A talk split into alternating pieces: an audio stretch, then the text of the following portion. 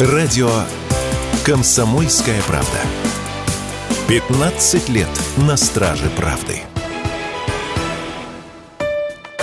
Российские фильмы и мультфильмы собрали в прошлом году в мировом прокате более 17,5 миллионов долларов. Это почти на 3% больше, чем годом ранее. Положительная динамика отмечается впервые с 2020 года. Наибольшую кассу принесла Франция – больше 2 миллионов. Главную лепту в такие сборы внесли российско-французские фильмы «Жена Чайковского» и «Капитан Волконогов бежал». Однако эксперты уверены, что два этих фильма, снятые до февраля 2022 года и не вышедшие в прокат в России, приобрели успех только из-за того, что были ранее показаны на международных кинофестивалях. В этом же году таких фильмов нет, поэтому успех вряд ли удастся повторить. Хотя потенциал есть. Уверенность в этом радио «Комсомольская правда» высказал главный редактор сайта кинотеатр.ру, директор по развитию веб-кинотеатра «Чил» Жан Просянов.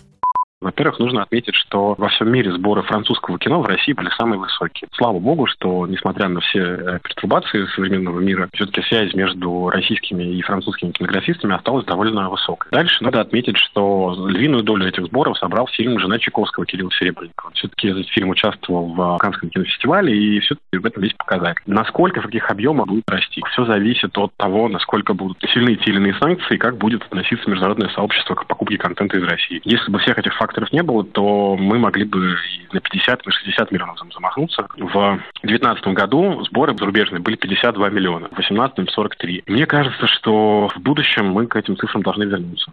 Однако главным экспортным жанром в России остается анимация. В топ-10 по сборам за прошлый год вошли сразу 7 анимационных картин. И если у авторского кино шансов собрать большую кассу в этом году практически нет, то российские мультфильмы продолжают покорять сердца зрителей в других странах. И этот показатель будет только расти, считает Жан Просянов самый большой объем денег собрала все-таки российская анимация, да, и здесь самым мощным был фильм «Коты Эрмитажа», также там был «Кощей похититель невест», то есть анимационный продукт российский, да, он конкурентен на международном рынке, и сейчас он активно выходит и в Латинской Америке, по-моему, Мексика занимает второе место после Франции, и там в Перу, и в Чили, и так далее, поэтому я думаю, что у нас довольно много анимационных проектов, мощные анимационные франшизы, и прежде всего продажи детского контента, в том числе и на рынок а, Ближнего Востока, на рынок Мены, они будут, собственно, собственно, расти.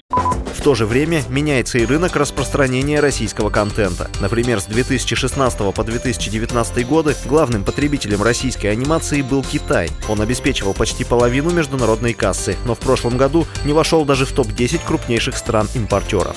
Василий Воронин, радио «Комсомольская правда».